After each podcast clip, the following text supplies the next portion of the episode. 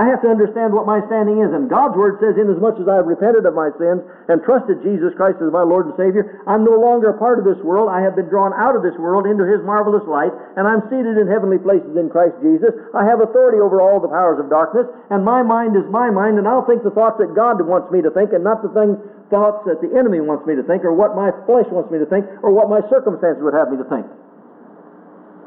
I'm getting into a very critical area here when I talk about the purpose of your heart. If you don't like yourself, then you've got to go back and search God's Word and see what God thinks about you and begin to think what God thinks about you. The enemy is going to tell you you're useless, you're worthless, you just can't make it, you've always failed before, you're going to continue to fail. But that isn't what God's Word says. Greater is He that is in you than He that is in the world. He says you're a royal generation, a priesthood, a holy generation. He says you're the apple of His eye. You're precious in His sight. And you have to begin to realize if that's what God says, that's what I am. But I don't feel that way. It don't go by feelings. How many of you married people feel like you're married? I mean, I'm married. I can tell it. I can feel it. See? Oh, yeah, yeah, I definitely feel it. No, you don't feel married. You're married because somewhere along the line you made a quality decision to commit yourself to that other partner. What's the difference? You made a quality decision. And if you make a quality decision, I am going to be all that God wants me to be, and I'm not going to listen to what the, the lies of the enemy anymore. I'm going to be what He wants me to be. Then you're off starting in a new direction. You've got a new purpose, and it's and what you purpose in your heart is going to be determined by what you understand your standing to be. Has Christ forgiven you of your sins? Well, He says He did. Well, have you forgiven yourself of your sin? Well, I'm pretty miserable. I didn't ask you that. Have you forgiven yourself? Well, you know, I'm just going to sin again. That isn't what I ask you. Have you forgiven yourself? If you don't forgive yourself, how do you expect God to forgive you? How do you expect to have any victory in your life if you don't forgive yourself? Either God forgave you and washed you and redeemed you and clothed you in the righteousness of Jesus Christ, or you're still walking around like a ragamuffin. But he says that he has taken your sin and has clothed you in his righteousness. So when you stand before God, not that you're righteous, but Christ is righteous because of what he's done for you. You have Christ's righteousness because of what he's done for you. And you can come boldly before the throne of grace through the blood of Jesus and make your petitions known to God. You've got access directly into the throne of God. Well, I'm not sure I do. You're calling God a liar. Well, I don't feel like it. You're calling God a liar. God didn't tell you to go by your feelings. He told you who you are in Christ. Now, once you have that understanding, get out of the way, Satan. I want to keep my eyes on Jesus. Don't you stand between me and Jesus. I belong to Him. These things that have been in my life, they're not going to stay there anymore because Jesus said He's redeemed me and I can have a new, renewed mind. Now, you mind, I'm telling you, you don't think those thoughts anymore. And when that anger tries to come against me anymore, from now on, in Jesus' name, you have no right in my life. When that jealousy comes in, you will not function in my life anymore. Whatever that problem might be, if it's covetousness, if it's, if it's cynicism, if it's anger, uh, whatever it might be, that will not function. Why? Because I am seated in Christ Jesus. I have been redeemed. I'm a new creature in Christ. Well, I just don't feel. Will you get out of your feelings and get into faith to what God's Word says you are? It's just where we have learned to apply it. Why is your name written in the Lamb's Book? Like, oh, amen, praise God, my name's written. How do you know that? You've never seen it. You've never been there. Well, God's word, you can accept that, can't you? Is Jesus coming in? Oh, hallelujah. Yes, Jesus coming through the clouds. Going to take me to heaven. How do you know that? He's never done it before. Well, he says he's going to. You can believe that. Well, why can't you believe what God says about you? I can't get away from this one thing. God just keeps telling me, be what God tells you you are and not what you think you are. Believe what God's word says you are and not what you feel you are. That's going to be the beginning of where you're going to have healing and strength and growth in your life. Some people go around so sad as believers, and I feel so badly for them. You and I have every reason to rejoice. True Christians ought to be almost jumping over these pews with excitement when they begin to realize who they are in Christ Jesus. I won't accept the lies of Satan anymore. I refuse to accept them anymore. The scripture says I'm to rejoice, and again he says rejoice. He said he's put a song in my heart, even praise unto our God. Many shall see it and fear and trust the Lord. If you don't have a song in your heart, say, God, where did I miss it? You said it was mine. I want it. Give me that song. I'm going to have a song in my heart for the Lord. You're going to be miserable when you get to heaven because that's all we're going to be doing, singing praising the Lord. Well, I just don't feel like. Don't go by your feelings. Go by what the Word says. Remember I told you about Daniel? Taken captive, brought before the king as one of the choice young men. He said, Now feed him all the wine and all the meat from the king's table. I want these to be the finest young men. And Daniel purposed, purposed, purposed in his heart. He wouldn't, he wouldn't defile himself with the king's meat and his wine. I don't believe that's pleasing to God for me to defile my body like that, he said, and I won't do it. So he went to the, the head man over him and said, Could I just eat this pulse, which is a, a grain and lentil type of thing, with water? He said, Well, I'll watch and make sure. And he purposed in his heart, and the end result was that God gave knowledge and skill in all learning and in all visions and dreams to Daniel because he purposed in his heart to do what God would have him to do. Now, again, I say that a believer must purpose in his heart to seek God and to set his goals according to what? God's priorities. God's priorities. Now, I can say all these things. And this is the this is the, the, the feeling of total inadequacy as a pastor. You can say all these things, but I can't make anyone do it.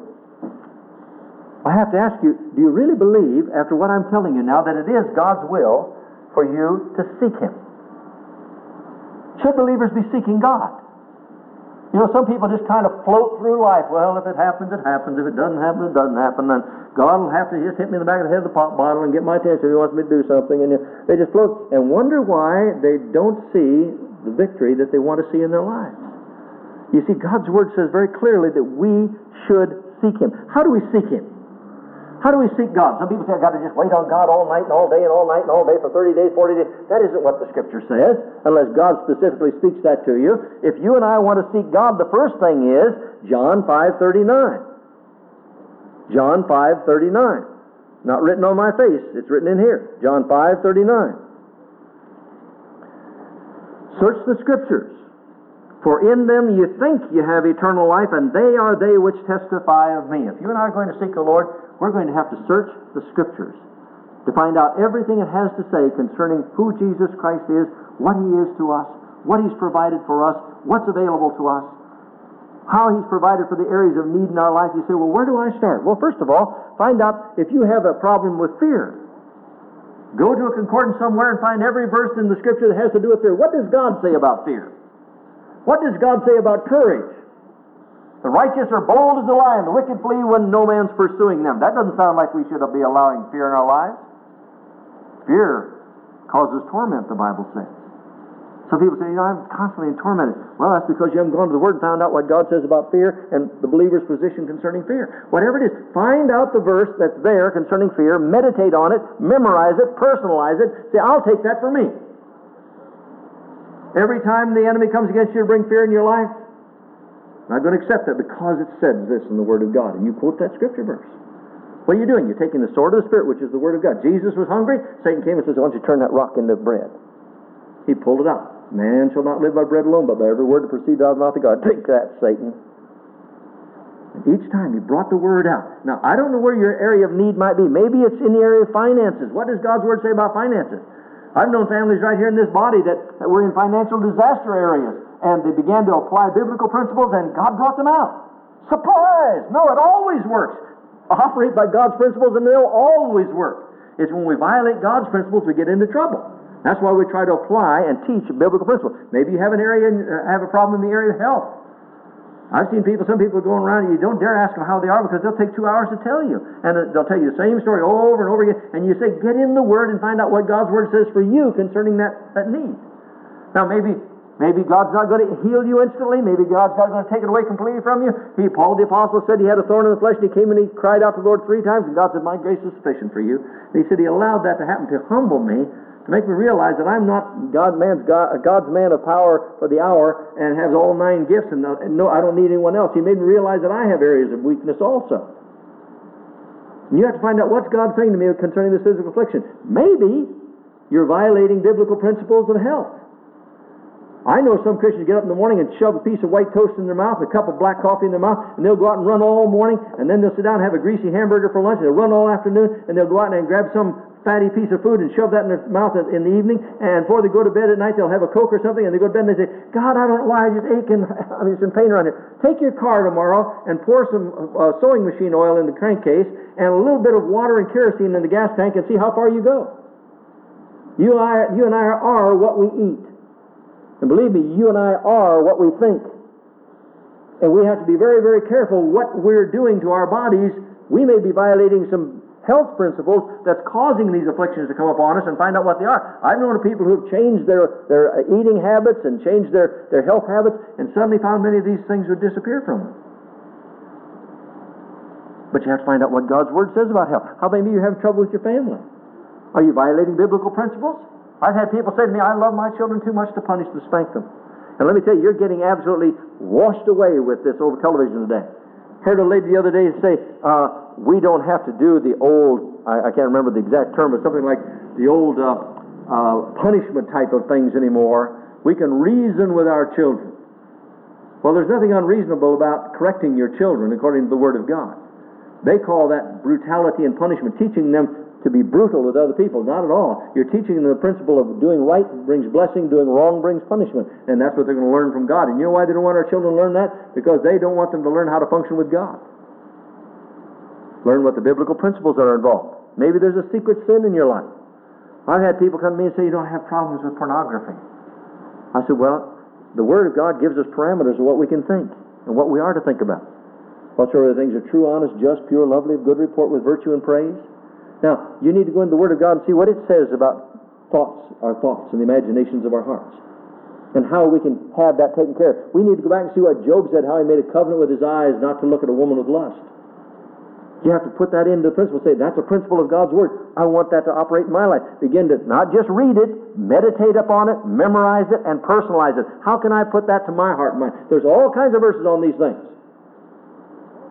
But until we find out what God's Word says and establish it, we're not going to be able to seek God and to set our goals according to His priorities in our life. You want victory in your life? Find out what God's Word says. Now, first thing is to read the Word, which means to meditate and memorize and personalize it. The second thing is to give time to God. Well, I, I give my tithe to the Lord, you know. Now, God, that's not, you know, He gave it all to you, you're just giving it back to Him. He's given you all your time. How many people tithe their time to the Lord? Whether it's serving the Lord, reaching out and touching others, or if it's spending time with the Lord in prayer. Well, let's see, tithe, that would be two hours and 40 minutes a day. Jeremiah 29. Jeremiah 29. Jeremiah, I love to hear the turning of pages. Jeremiah 29. I, I don't understand why people come to hear God's word preached without their Bible. Verse, starting with verse 11. For I know that the thoughts that I think toward you, saith the Lord, thoughts of peace and not of evil, to give you an expected end. Then shall ye call upon me, and ye shall go and pray unto me, and I will hearken unto you. And ye shall seek me and find me when ye shall search for me with what? all your heart, and I will be found of you, saith the Lord, and I will turn away your captivity. When you seek for me with all your heart. Now, first of all, it's hard to find Christians today that'll give one day a day, one day a week to the Lord. Now, you know when the Jews used to have the Sabbath, it was from six at night until six at night at night the next next night. Uh, today, the Sabbath or the day of rest, most people is Sunday morning. Well, did my duty. In fact, some of them are getting a little tired of that, so they go on Saturday night so they can have all day Sunday free to go and do what they want to do. They know nothing about giving, setting aside a day unto the Lord. Jesus went into the synagogue on the Sabbath day as was his custom, and I don't think he went there and said, "Well, that's over for the day. Now I go do my own thing." I believe he he he honored the Sabbath. I believe he took that time aside. And then there's the daily time of seeking the Lord. And I guess if there's anything that disturbs me in the life of many Christians who are having difficulty is that they don't daily spend time seeking the Lord's face. And the Bible is very, very clear about that. First of all, evenings. Sometime in the evening, spend some time with the Lord. I thank the Lord that my wife and I try to read the scriptures and pray together every night just before we go to sleep. We'll open up the scriptures and read several chapters, and then sometimes we'll lay there and talk about those chapters, what we've found out in there, and that's an interesting thing. And how does that apply? Well, it applies over here and back and forth. Uh, you know, it's very important. Someone said one time that the last important thought in your subconscious at the end of the day will affect your mood for the next morning. Whatever you're thinking about just before you go to bed at night. If you go to bed mad or angry or fearful, the next morning that'll have the first effect on your life. So, before you go to bed, Psalm 30, 63. Psalm 63. Doesn't make any difference what I say. What does the Scripture say? If we're going to set God's priorities as ours, Psalm 63, verses 5 and 6. David said, My soul shall be satisfied as with marrow and fatness, and my mouth shall praise thee with joyful lips when I remember thee upon my what? Bed and meditate on thee in the night watches.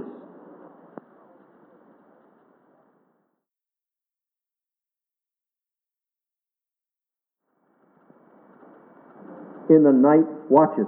Turn over to Lamentations. Lamentations.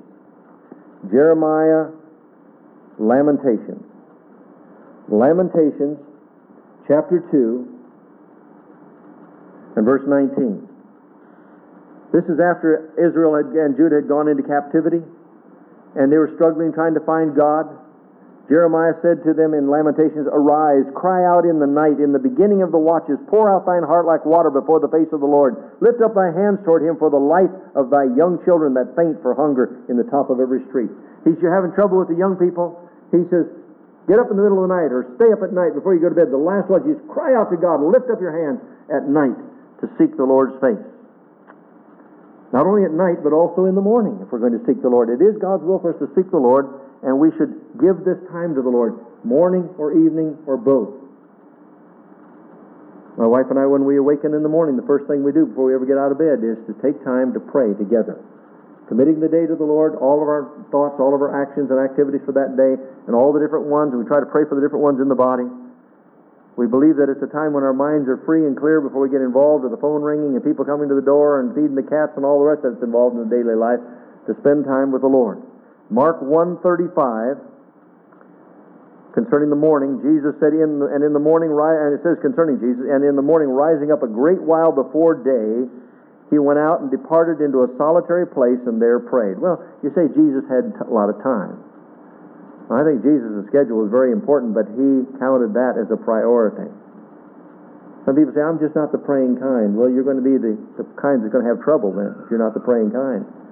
Because we must call upon the Lord. We must seek the Lord's face. We must spend time with the Lord. How else are we going to hear what the Lord has to say? I, I remember uh, Dean or the one of the um, officers in our Bible college one time was talking to young people. He said, I see some of you young people, your lights come on, and 10 minutes later you're running between the dormitory and over to the main building to go see some of the, the uh, female students in the school and go have a, a, a donut and a cup of coffee. He said, When do you ever stop to listen to God? If God's ever going to speak to you, He's going to have to hit you with a pop bottle right in the back of the head between the dormitory and the main building because you aren't spending time in your room so that God can get your heart quiet and talk to you. I was there long enough to see that those that didn't spend time with the Lord later on failed. They went under you and I must seek the Lord and His face, seek His face and His strength and His direction in our life. Psalm 5, Psalm 5, verse 3. My voice shalt thou hear in the morning, O Lord. In the morning will I direct my prayer unto thee and will look up. And will look up. In the New Testament it says, praying always with all prayer and supplication in the Spirit as part of our armor. I believe that when we pray in the Spirit, we have the armor of God on us and protecting our minds and our spirits. And that's why the scripture says we're to cast all our care upon Him because He cares for us. We've got to get time to have time to know God. We've got to have time to know His voice. You know, sometimes when you're just sitting down and lay, lay your head back and close your eyes and just say, Lord, I want to come into your presence through the name of Jesus. I want to come into your presence. I ask you to wash me in your precious blood and I just want to be here in your presence and have you speak to me. Now, God may not just say a whole bunch to you right then, but just be quiet before Him and begin to tell Him that you love Him and begin to give thanks to Him for His mercy and goodness in your life. Why? Because it's the will of God that we seek Him. The Word of God exhorts us to seek Him, to spend time, if it be in the morning, if it be in the night, if it be in midday. The Jewish people used to do it five times a day, they would stop. I know of a man that was almost bankrupt, and he finally stopped and gave his business to the Lord, and after that, He said five times a day, early morning when he got up, in the middle of the morning, at noon, in the middle of the afternoon, before he went to bed at night, he stopped, read some scripture verses, and said, Lord, give me direction and guidance for the rest of the day. I really need wisdom from you the rest of the day. What about this situation in my business right now? I've got to make this decision. Lord, I'm looking to you for wisdom and guidance and direction. Will you under... The man became a multimillionaire. You know, God knows the answers to your business problems. God knows the answers to your home problems, your family problems, your personal problems. But he says, Call unto me and I'll answer you and I'll show you great and mighty things that you don't even know about. How can I succeed in this? God, you give me the secret. When a man's ways please the Lord, he makes even his enemies to be at peace with him. Even your enemies will come down and do things, come around and do things to bless you. When a man's ways please the Lord. These are the promises of God. Now you see, you can go around with your knower and know that you have weaknesses and problems, or you go around with knower and know that if God be for me, who can be against me? Not presumptuously, but because the promises of God are yea and amen, and His thoughts toward me are continually good. And if I'll walk in obedience to the Lord and I'll walk uprightly before the Lord, doesn't mean perfect. It means I admit I fail, and I get up and say, God, forgive me, and I go on. Put it under the blood and go on. If I'll do that, I can believe that God's going to open doors that no man can close, and can, He's going to close doors that no man can open. And I'll tell you the truth, I don't want to go through one that God closes. But you can just carefully just walk, walk. He didn't say it's a lamp under your acre. He said it's a lamp under your feet, light under your path. Just one step at a time. Lord, I just need wisdom. Just give me guidance and direction in this. God wants us to seek His face. God wants to seek His face concerning this church. Well, Pastor, that's what we pray you pay you for. No. I'm paid to be good, remember? Perfect, yeah, I'm paid to be perfect. The rest of you are good for nothing, you know. you see, unless it becomes a body's burden, God use us. And when we do get to that place, we're all of one accord, one heart, one mind, the Holy Ghost is going to come and do what He wants to do. There's not a person sitting here tonight that God couldn't use if they'd say, Lord, I'm available, use me. I'm available. Show me how. Well, I'll wait till the preacher gets an inspiration and comes and tells me, no, Lord, use me, show me. How can I be a blessing? How can I make it grow? I thank God for what the young people are doing already. We've got some great young people.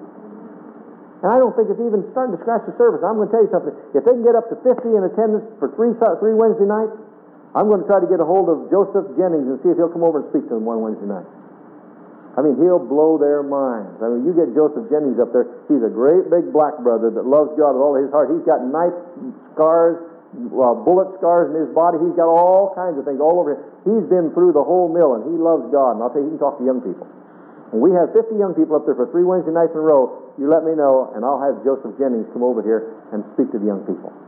That'll be an encouragement to you. In fact, I wish we'd get him to come over here and speak to the high school first, and then tell them, hey, come to Powerhouse on Wednesday night. That could work. That'd work for me, wouldn't it you? That's a possibility, see?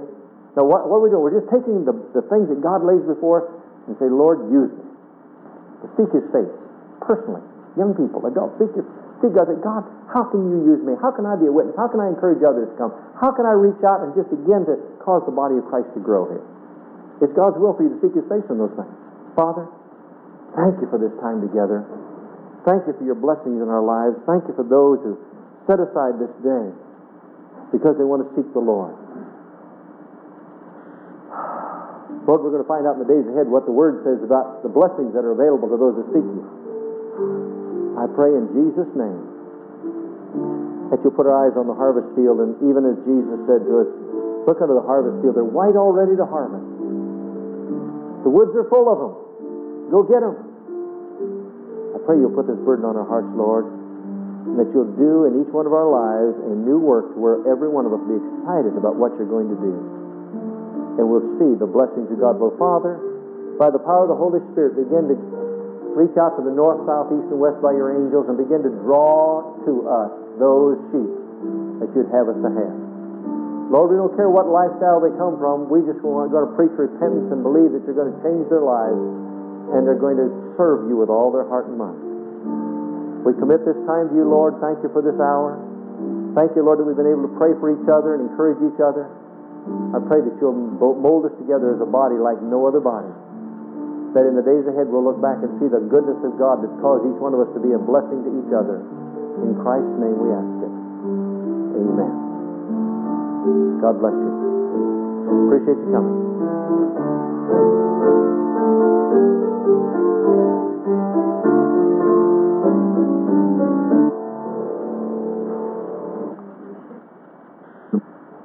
Concerning biblical uh, certainties that the Bible is a supernatural book unlike any other. It's the inspired Word of God and the complete authority for my life. That has to be a conviction. The second conviction is as a believer, I must purpose to seek God and to set my goals according to His priorities. And uh, we said that the idea of a purpose is a free choice from our own heart. God will never force us to do anything. He will allow circumstances to be such that it would be better for us to go His way. He can send the send in the uh, hornets if He needs to. He can send a, a rooster after Peter and a, a, way, a fish after Jonah. He has ways of dealing with people to try to bring them to a place of obedience, but He never forces us to do it. He brings us to a place where we have the opportunity to make a choice. And then He holds us responsible for the choices that we make.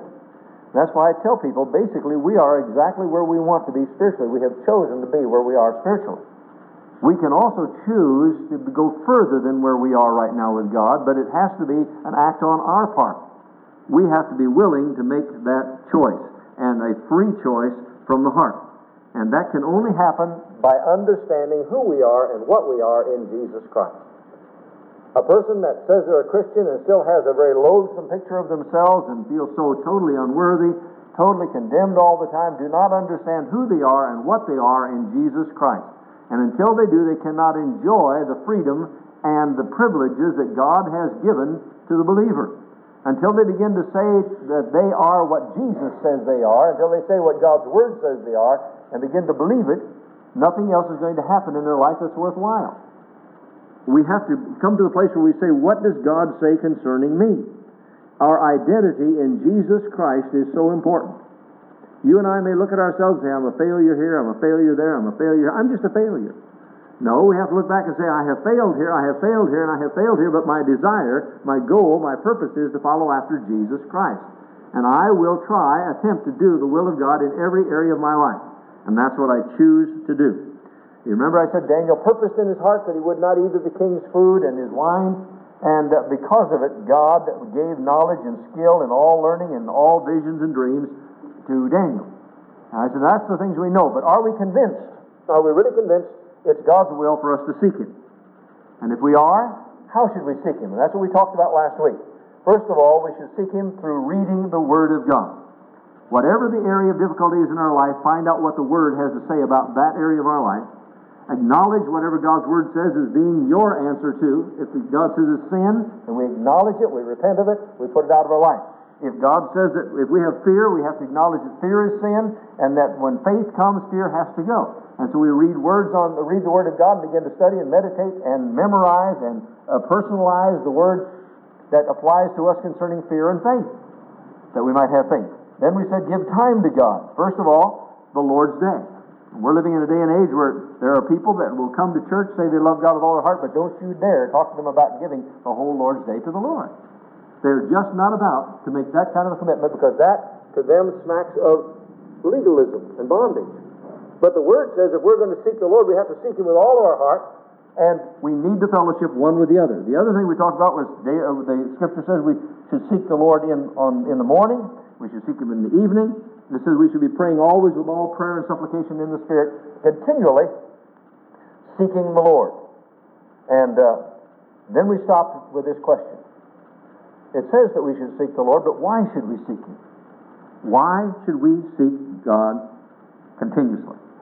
Well, first of all, because as we read the Scripture, it is God's will for us to seek His face. And I want you to look at some Scriptures with me tonight. The first one is found in Psalm 27. Psalm 27.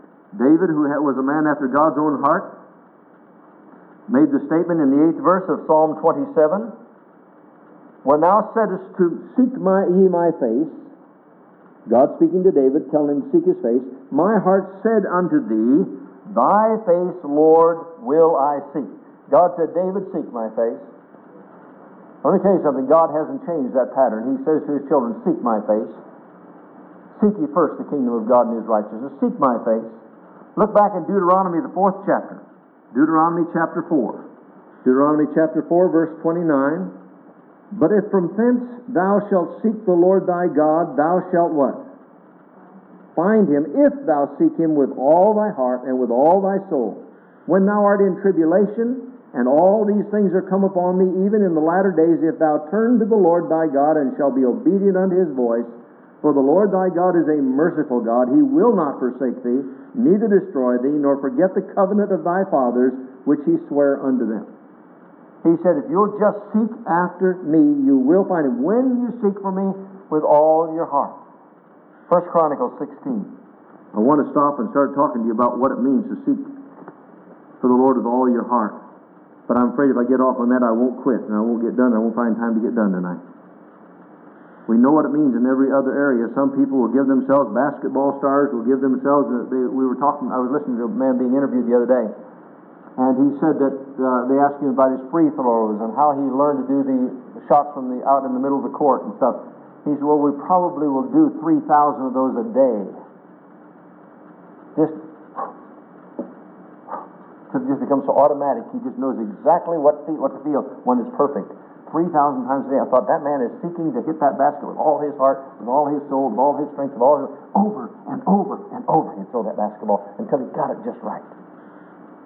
I thought, wouldn't it be incredible if God's people would be as sincerely earnest in seeking God's face as that man is in trying to put a ball through a loop, a hoop?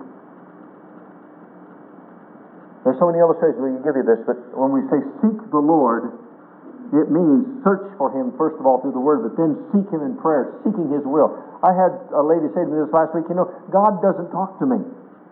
I said, well, He's already exhausted His vocabulary right here in His Word. If you would just read His Word, the Word will speak to you. But you see, we want this, this little mystical voice to come out of nowhere and say, go here and do thus and this and that. First of all, he said, just read the Word. The Word, the interest of the Word will give you light.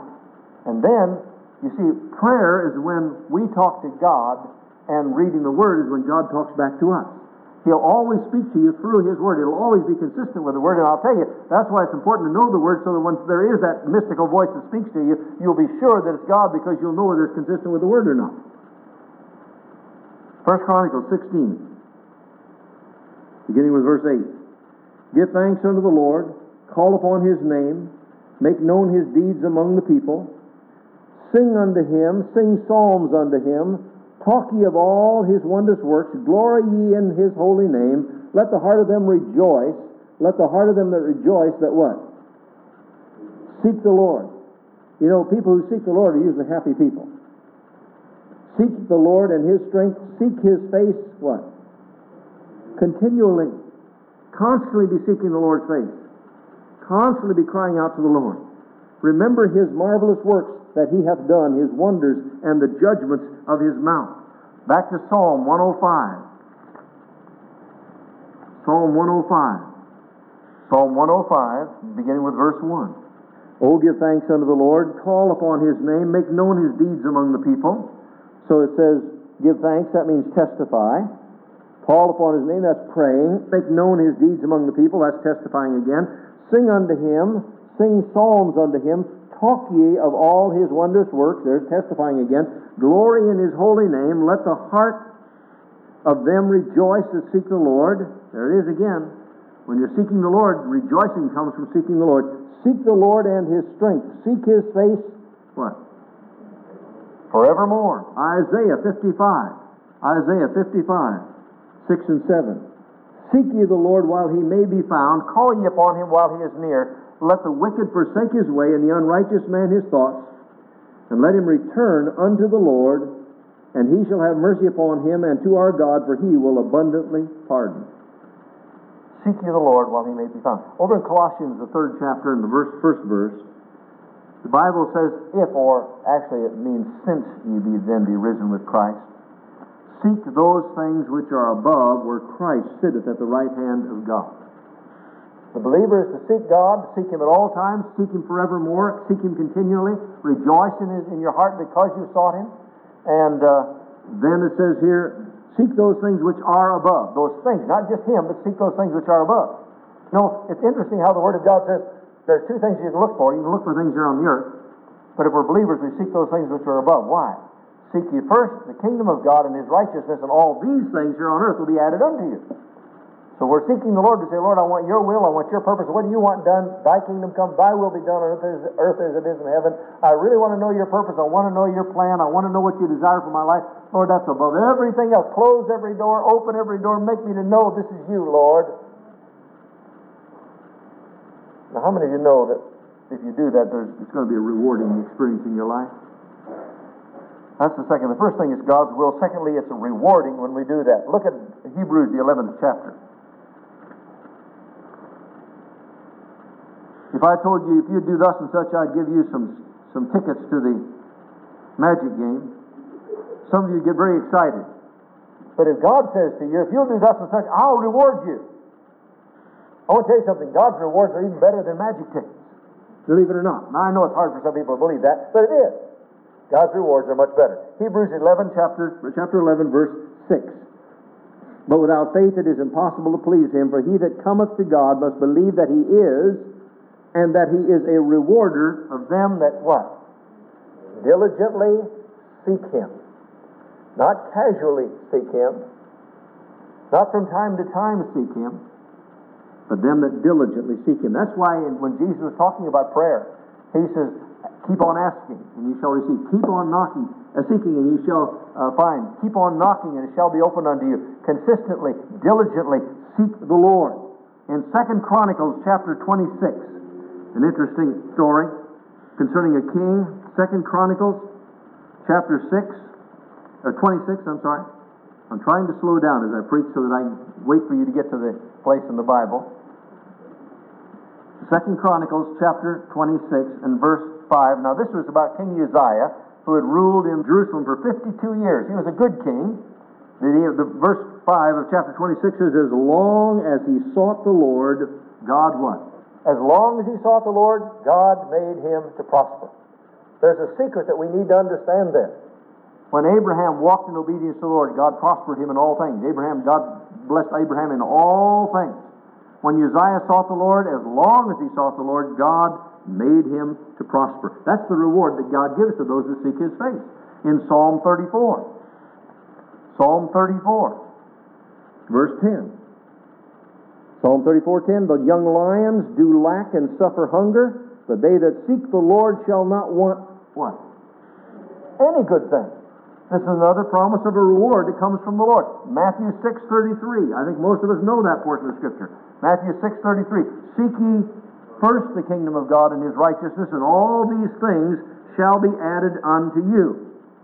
Now, some people, I don't know where they get this concept, they think that it's God's will for Christians to be miserable. That God literally is looking for opportunities to make them miserable. Now, let me ask you something. If you had a child and that child came to you as a parent and said, Mom, Dad, I want to tell you what's on my heart.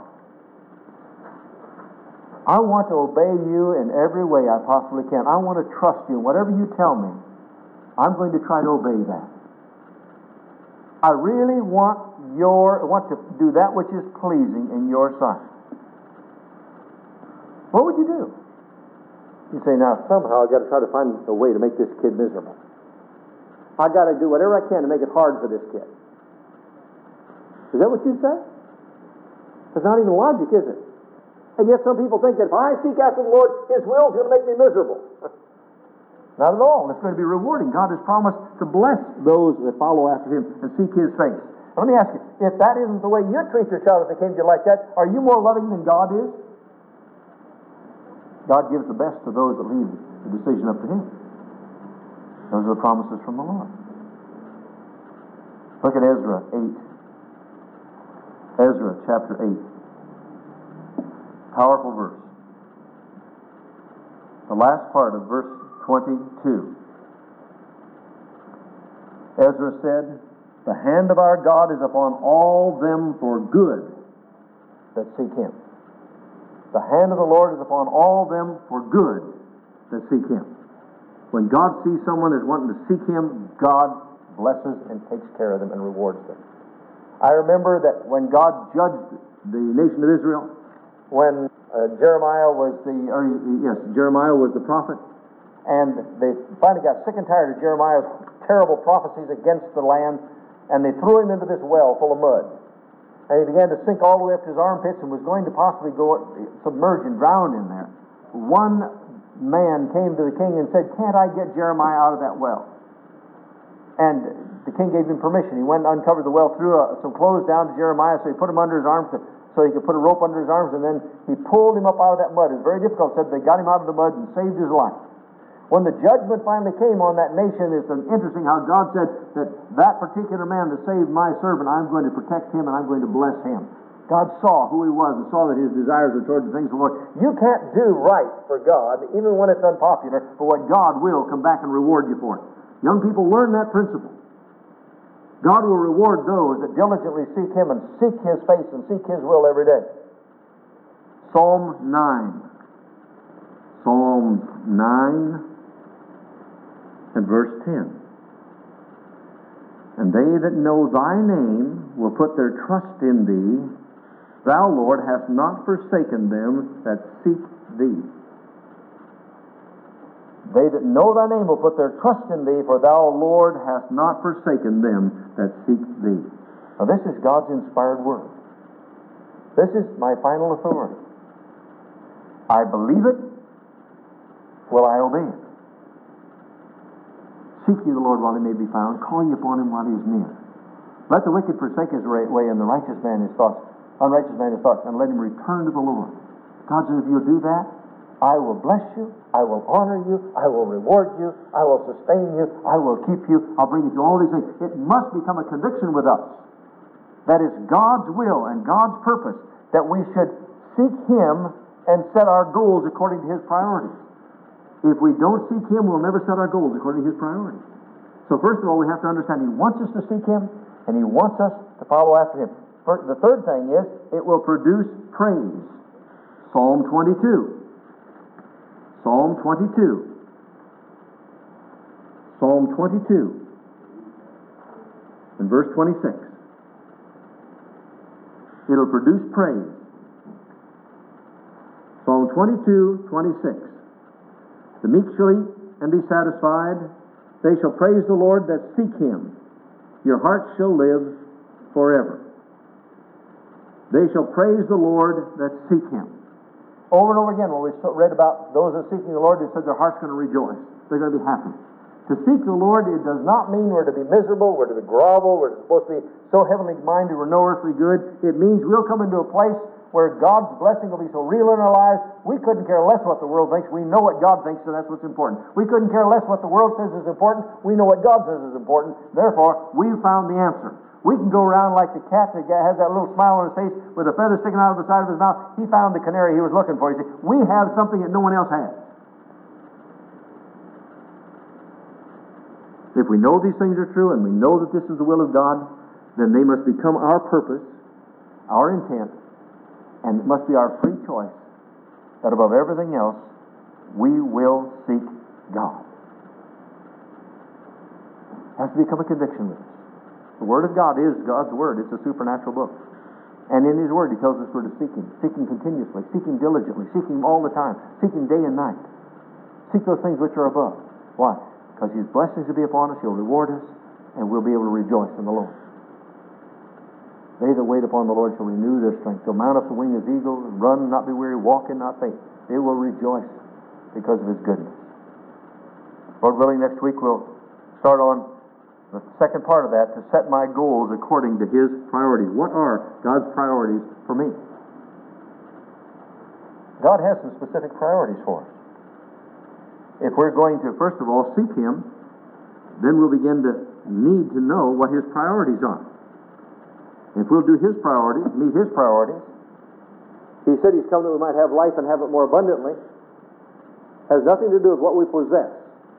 man's life does not consist of the things that he possesses. It more so consists of what possesses him. Father, in Jesus' name, I thank you for the truth of your word. I'm so thankful that when we can find these truths and apply them to our hearts, not as hearers but doers, then the truth of the Word becomes reality in our life.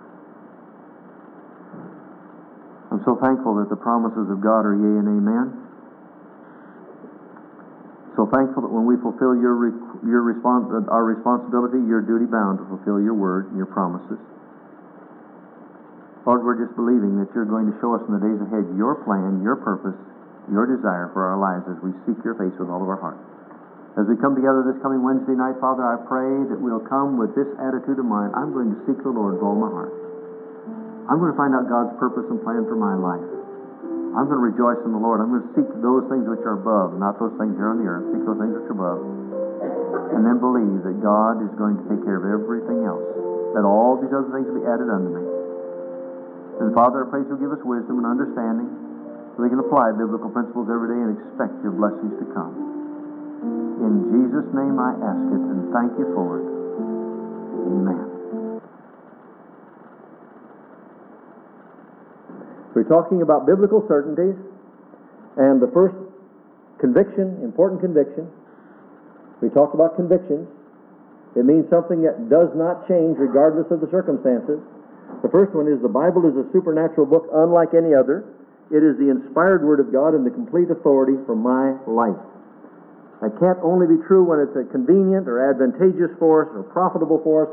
It means, regardless of the circumstances, regardless of the conditions, that becomes a conviction in our heart. That whatever the Word of God says, that's it. That's what I will do. That's the way I will go. And I want to tell you something until that becomes a deep personal conviction in your life, you will never do anything worthwhile for God. Because God only honors one thing, and that's His Word. He'll not honor our own efforts our earthly, fleshly efforts, personal, selfish self efforts. We can do all we want to do, but it's not by works of righteousness which we've done, but according to His mercy, He works in our lives. And Jesus said, without Him, we can do absolutely nothing. And as we use the Word of God, the Word of God is the sword of the Spirit. It is the weapon of our warfare that we can use to pull down all the strongholds of the enemy, to defeat all the, the uh, hosts of, of hell that would come against us, and then to stand and know if God's Word says this, I can believe this, and I don't have to move. God says that the gates of hell will not prevail against the church. It can't prevail against me because I am seated in heavenly places in Christ Jesus, and if that's what the Word says, that's exactly what I believe, regardless of the circumstances. It has to become a conviction in our lives.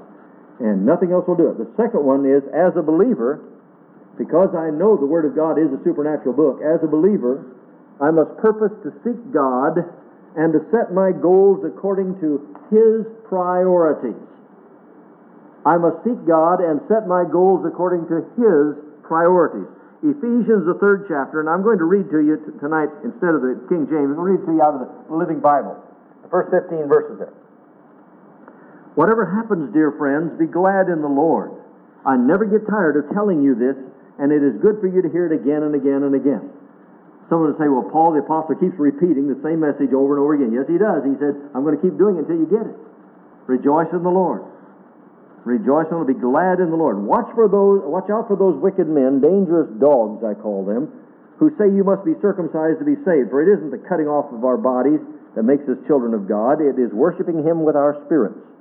That's the only true circumcision.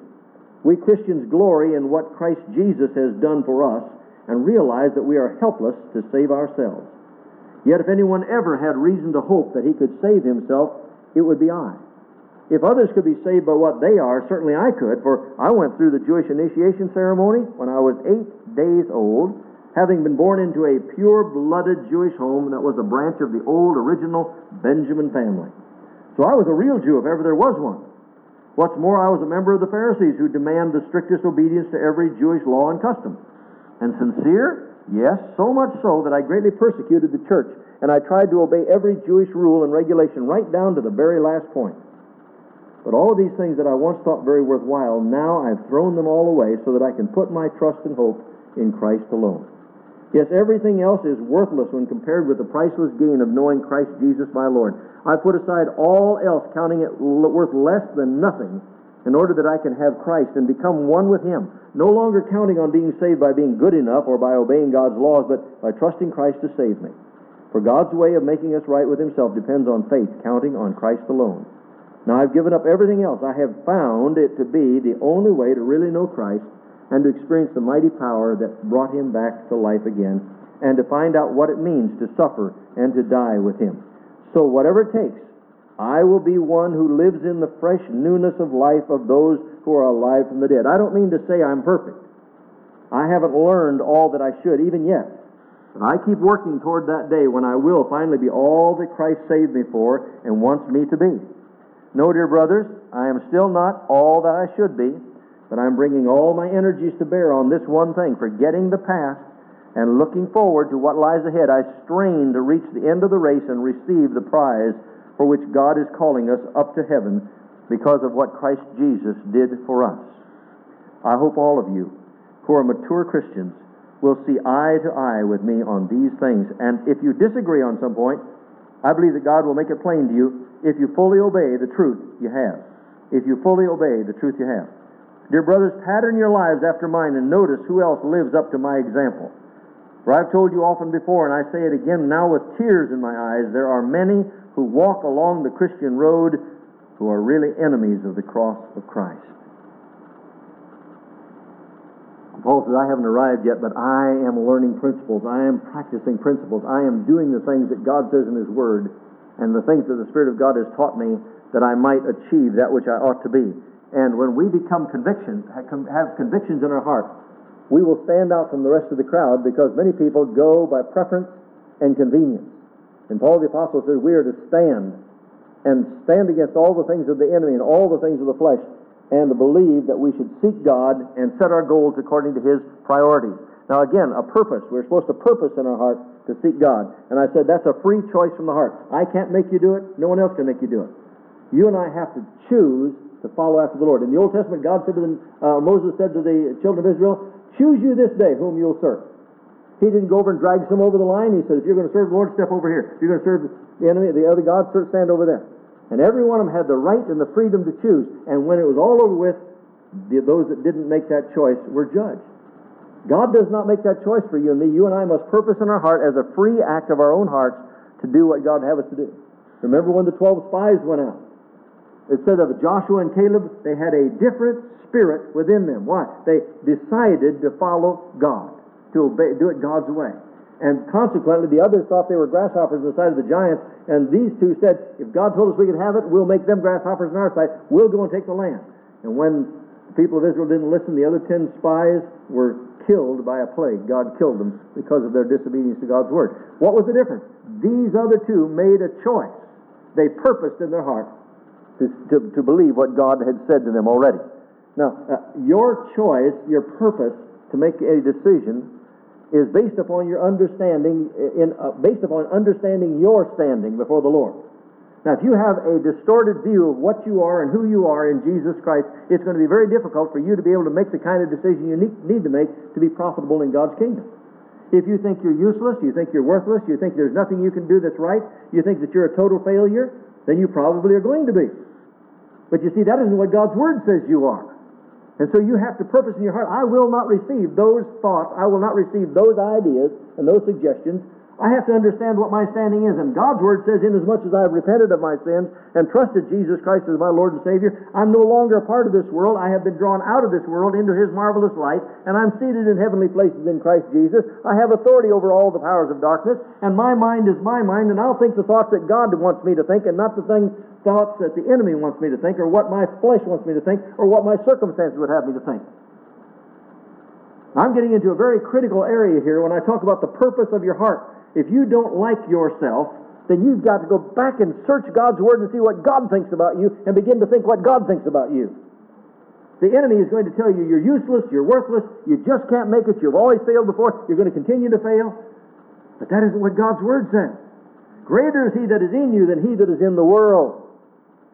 He says you're a royal generation, a priesthood, a holy generation. He says you're the apple of His eye. You're precious in His sight. And you have to begin to realize if that's what God says, that's what I am. But I don't feel that way. It don't go by feelings. How many of you married people feel like you're married? I mean, yeah, I'm married. I can tell it. I can feel it. See? Oh, yeah, yeah, I definitely feel it. No, you don't feel married. You're married because somewhere along the line you made a quality decision to commit yourself to that other partner. What's the difference? You made a quality decision. And if you make a quality decision, I am going to be all that God wants me to be, and I'm not going to listen to what the, the lies of the enemy anymore. I'm going to be what He wants me to be. Then you're off starting in a new direction. You've got a new purpose, and it's and what you purpose in your heart is going to be determined by what you understand your standing to be. Has Christ forgiven you of your sins? Well, He says He did. Well, have you forgiven yourself of your sin? Well, I'm pretty miserable. I didn't ask you that. Have you forgiven yourself? Well, you know, I'm just going to sin again. That isn't what I ask you. Have you forgiven yourself? If you don't forgive yourself, how do you expect God to forgive you? How do you expect to have any victory in your life if you don't forgive yourself? Either God forgave you and washed you and redeemed you and clothed you in the righteousness of Jesus Christ, or you're still walking around like a ragmuffin. But he says that he has taken your sin and has clothed you in his righteousness. So when you stand before God, not that you're righteous, but Christ is righteous because of what he's done for you. You have Christ's righteousness because of what he's done for you. And you can come boldly before the throne of grace through the blood of Jesus and make your petitions known to God. You've got access directly to the throne of God. Well, I'm not sure I do. You're calling God a liar. Well, I don't feel like it. You're calling God a liar. God didn't tell you to go by your feelings. He told you who you are in Christ. Now, once you have that understanding, get out of the way, Satan. I want to keep my eyes on Jesus. Don't you stand between me and Jesus. I belong to Him. These things that have been in my life, they're not going to stay there anymore because Jesus said He's redeemed me and I can have a new, renewed mind. Now, you mind, I'm telling you, you don't think those thoughts anymore. And when that anger tries to come against me anymore, from now on, in Jesus' name, you have no right in my life. When that jealousy comes in, you will not function in my life anymore. Whatever that problem might be, if it's covetousness, if it's, if it's cynicism, if it's anger, uh, whatever it might be, that will not function. Why? Because I am seated in Christ Jesus. I have been redeemed. I'm a new creature in Christ. Well, I just don't feel. Will you get out of your feelings and get into faith to what God's Word says you are? You see, it's just where we have learned to apply it. Why is your name written in the Lamb's Book? Like, oh, amen, praise God, my name's written. How do you know that? You've never seen it. You've never been there. Well, God's word, you can accept that, can't you? Is Jesus coming in? Oh, hallelujah. Yes, Jesus coming through the clouds, going to take me to heaven. How do you know that? He's never done it before. Well, he says he's going to. You can believe that. Well, why can't you believe what God says about you? I can't get away from this one thing. God just keeps telling me, be what God tells you you are and not what you think you are. Believe what God's word says you are and not what you feel you are. That's going to be the beginning of where you're going to have healing and strength and growth in your life. Some people go around so sad as believers, and I feel so badly for them. You and I have every reason to rejoice. True Christians ought to be almost jumping over these pews with excitement when they begin to realize who they are in Christ Jesus. I won't accept the lies of Satan anymore. I refuse to accept them anymore. The scripture says I'm to rejoice, and again he says rejoice. He said he's put a song in my heart, even praise unto our God. Many shall see it and fear and trust the Lord. If you don't have a song in your heart, say, God, where'd I miss it? You said it was mine. I want it. Give me that song. I'm going to have a song in my heart for the Lord. You're going to be miserable when you get to heaven because that's all we're going to be doing, singing praising the Lord. Well, I just don't feel like. Don't go by your feelings. Go by what the Word says. Remember I told you about Daniel? Taken captive brought before the king as one of the choice young men. He said, Now feed him all the wine and all the meat from the king's table. I want these to be the finest young men. And Daniel purposed, purposed, purposed in his heart. He wouldn't, he wouldn't defile himself with the king's meat and his wine. I don't believe that's pleasing to God for me to defile my body like that, he said, and I won't do it. So he went to the, the head man over him and said, Could I just eat this pulse, which is a, a grain and lentil type of thing, with water? He said, Well, I'll watch and make sure. And he purposed in his heart. And the end result was that God gave knowledge and skill in all learning and in all visions and dreams to Daniel because he purposed in his heart to do what God would have him to do. Now, again, I say that a believer must purpose in his heart to seek God and to set his goals according to what? God's priorities. God's priorities. Now, I can say all these things. And this is the this is the, the, the feeling of total inadequacy as a pastor. You can say all these things, but I can't make anyone do it. I have to ask you, do you really believe, after what I'm telling you now, that it is God's will for you to seek Him? Should believers be seeking God? You know, some people just kind of float through life. Well, if it happens, it happens. If it doesn't happen, it doesn't happen. And God will have to just hit me in the back of the head with a pop bottle and get my attention He wants me to do something. And they just float and wonder why they don't see the victory that they want to see in their lives. You see, God's Word says very clearly that we should seek Him. How do we seek Him? How do we seek God? Some people say, I've got to just wait on God all night and all day and all night and all day for 30 days, 40 days. That isn't what the Scripture says, unless God specifically speaks that to you. If you and I want to seek God, the first thing is John 5 39.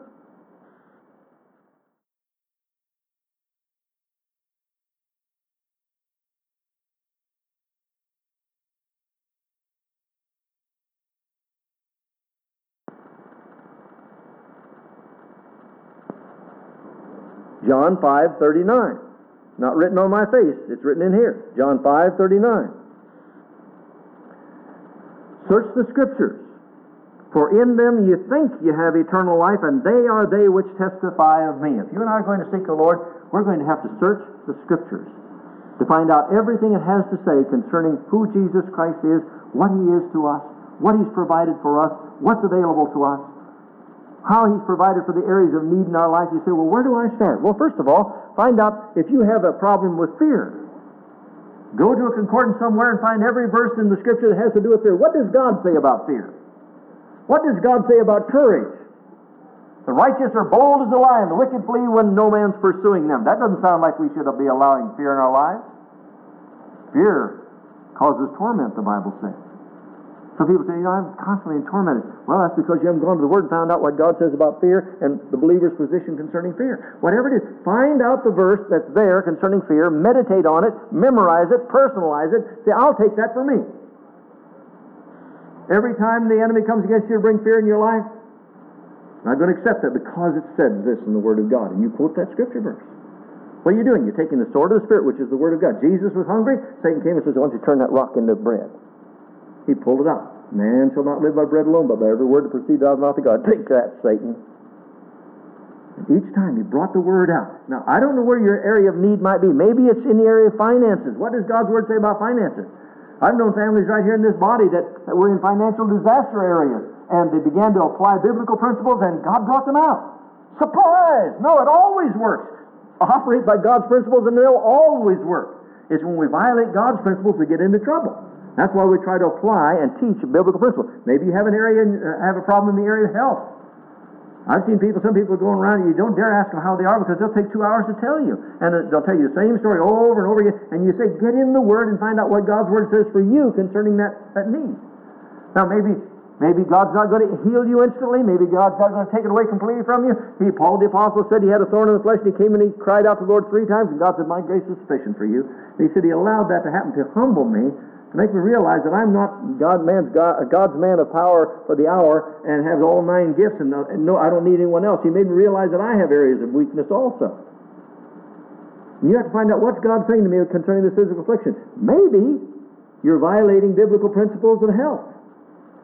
I know some Christians get up in the morning and shove a piece of white toast in their mouth, a cup of black coffee in their mouth, and they'll go out and run all morning, and then they'll sit down and have a greasy hamburger for lunch, and they'll run all afternoon, and they'll go out and grab some fatty piece of food and shove that in their mouth in the evening, and before they go to bed at night, they'll have a Coke or something, and they go to bed and they say, God, I don't know why I just aching, I'm just in pain around here. Take your car tomorrow and pour some uh, sewing machine oil in the crankcase and a little bit of water and kerosene in the gas tank and see how far you go. You, and I, you and I are what we eat. And believe me, you and I are what we think. And we have to be very, very careful what we're doing to our bodies.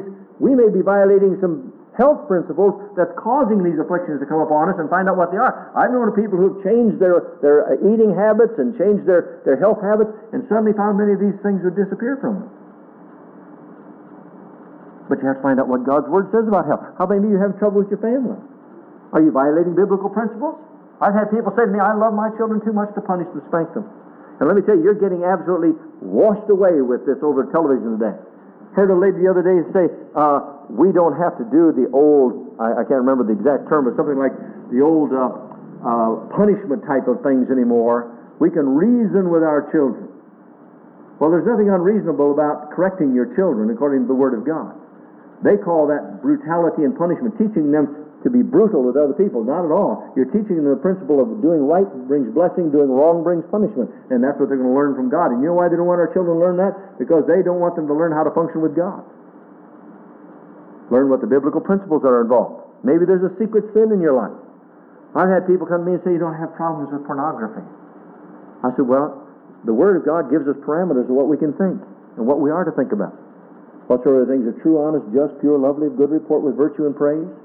Now, you need to go into the Word of God and see what it says about thoughts, our thoughts, and the imaginations of our hearts, and how we can have that taken care of. We need to go back and see what Job said, how he made a covenant with his eyes not to look at a woman with lust.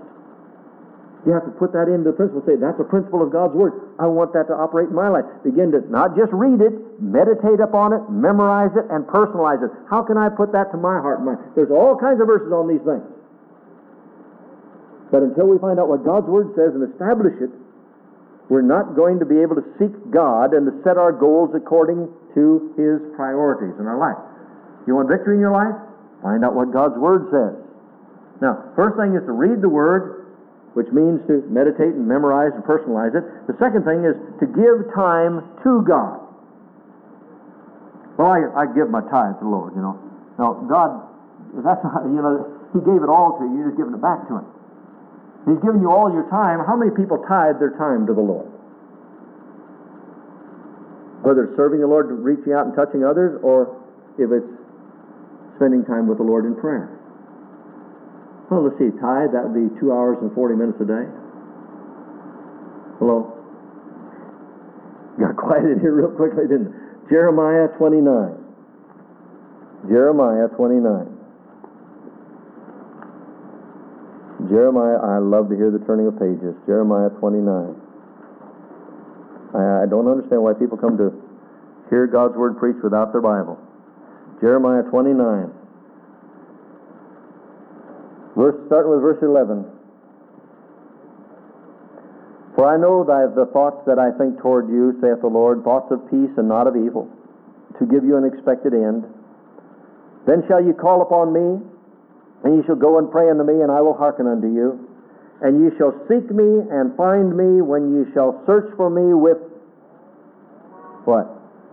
All your heart. And I will be found of you, saith the Lord, and I will turn away your captivity when you seek for me with all your heart. Now, first of all, it's hard to find Christians today that'll give one day a day, uh, one day a week to the Lord. Now, you know when the Jews used to have the Sabbath, it was from six at night until six at night at night the next next night. Uh, today, the Sabbath or the day of rest, most people is Sunday morning. Well, did my duty. In fact, some of them are getting a little tired of that, so they go on Saturday night, so they can have all day Sunday free to go and do what they want to do. They know nothing about giving, setting aside a day unto the Lord. Jesus went into the synagogue on the Sabbath day as was his custom. And I don't think he went there and said, well, that's over for the day, now I can go do my own thing. I believe he, he, he honored the Sabbath. I believe he took that time aside. And then there's the daily time of seeking the Lord. And I guess if there's anything that disturbs me in the life of many Christians who are having difficulty is that they don't daily spend time seeking the Lord's face. And the Bible is very, very clear about that. First of all, evenings. Sometime in the evening, spend some time with the Lord. I thank the Lord that my wife and I try to read the scriptures and pray together every night just before we go to sleep. We'll open up the scriptures and read several chapters, and then sometimes we'll lay there and talk about those chapters, what we've found out in there, and that's an interesting thing. And how does that apply? Well, it applies over here and back and forth. Uh, you know, it's very important. Someone said one time that the last important thought in your subconscious at the end of the day will affect your mood for the next morning. Whatever you're thinking about just before you go to bed at night. If you go to bed mad or angry or fearful, the next morning that'll have the first effect on your life. So, before you go to bed, Psalm 30, 63. Psalm 63. Doesn't make any difference what I say. What does the Scripture say? If we're going to set God's priorities as ours, Psalm 63, verses 5 and 6. David said, My soul shall be satisfied as with marrow and fatness, and my mouth shall praise thee with joyful lips when I remember thee upon my what? Bed and meditate on thee in the night watches. In the night watches. Turn over to Lamentations. Lamentations. Jeremiah, Lamentations. Lamentations, chapter 2, and verse 19. This is after Israel and Judah had gone into captivity, and they were struggling trying to find God. Jeremiah said to them in Lamentations, Arise, cry out in the night, in the beginning of the watches, pour out thine heart like water before the face of the Lord. Lift up thy hands toward him for the life of thy young children that faint for hunger in the top of every street. He's you're having trouble with the young people. He says, Get up in the middle of the night or stay up at night before you go to bed. The last watch is cry out to God lift up your hands at night to seek the Lord's face. Not only at night, but also in the morning if we're going to seek the Lord. It is God's will for us to seek the Lord, and we should give this time to the Lord, morning or evening or both. My wife and I, when we awaken in the morning, the first thing we do before we ever get out of bed is to take time to pray together. Committing the day to the Lord, all of our thoughts, all of our actions and activities for that day, and all the different ones, and we try to pray for the different ones in the body. We believe that it's a time when our minds are free and clear before we get involved with the phone ringing and people coming to the door and feeding the cats and all the rest that's involved in the daily life to spend time with the Lord.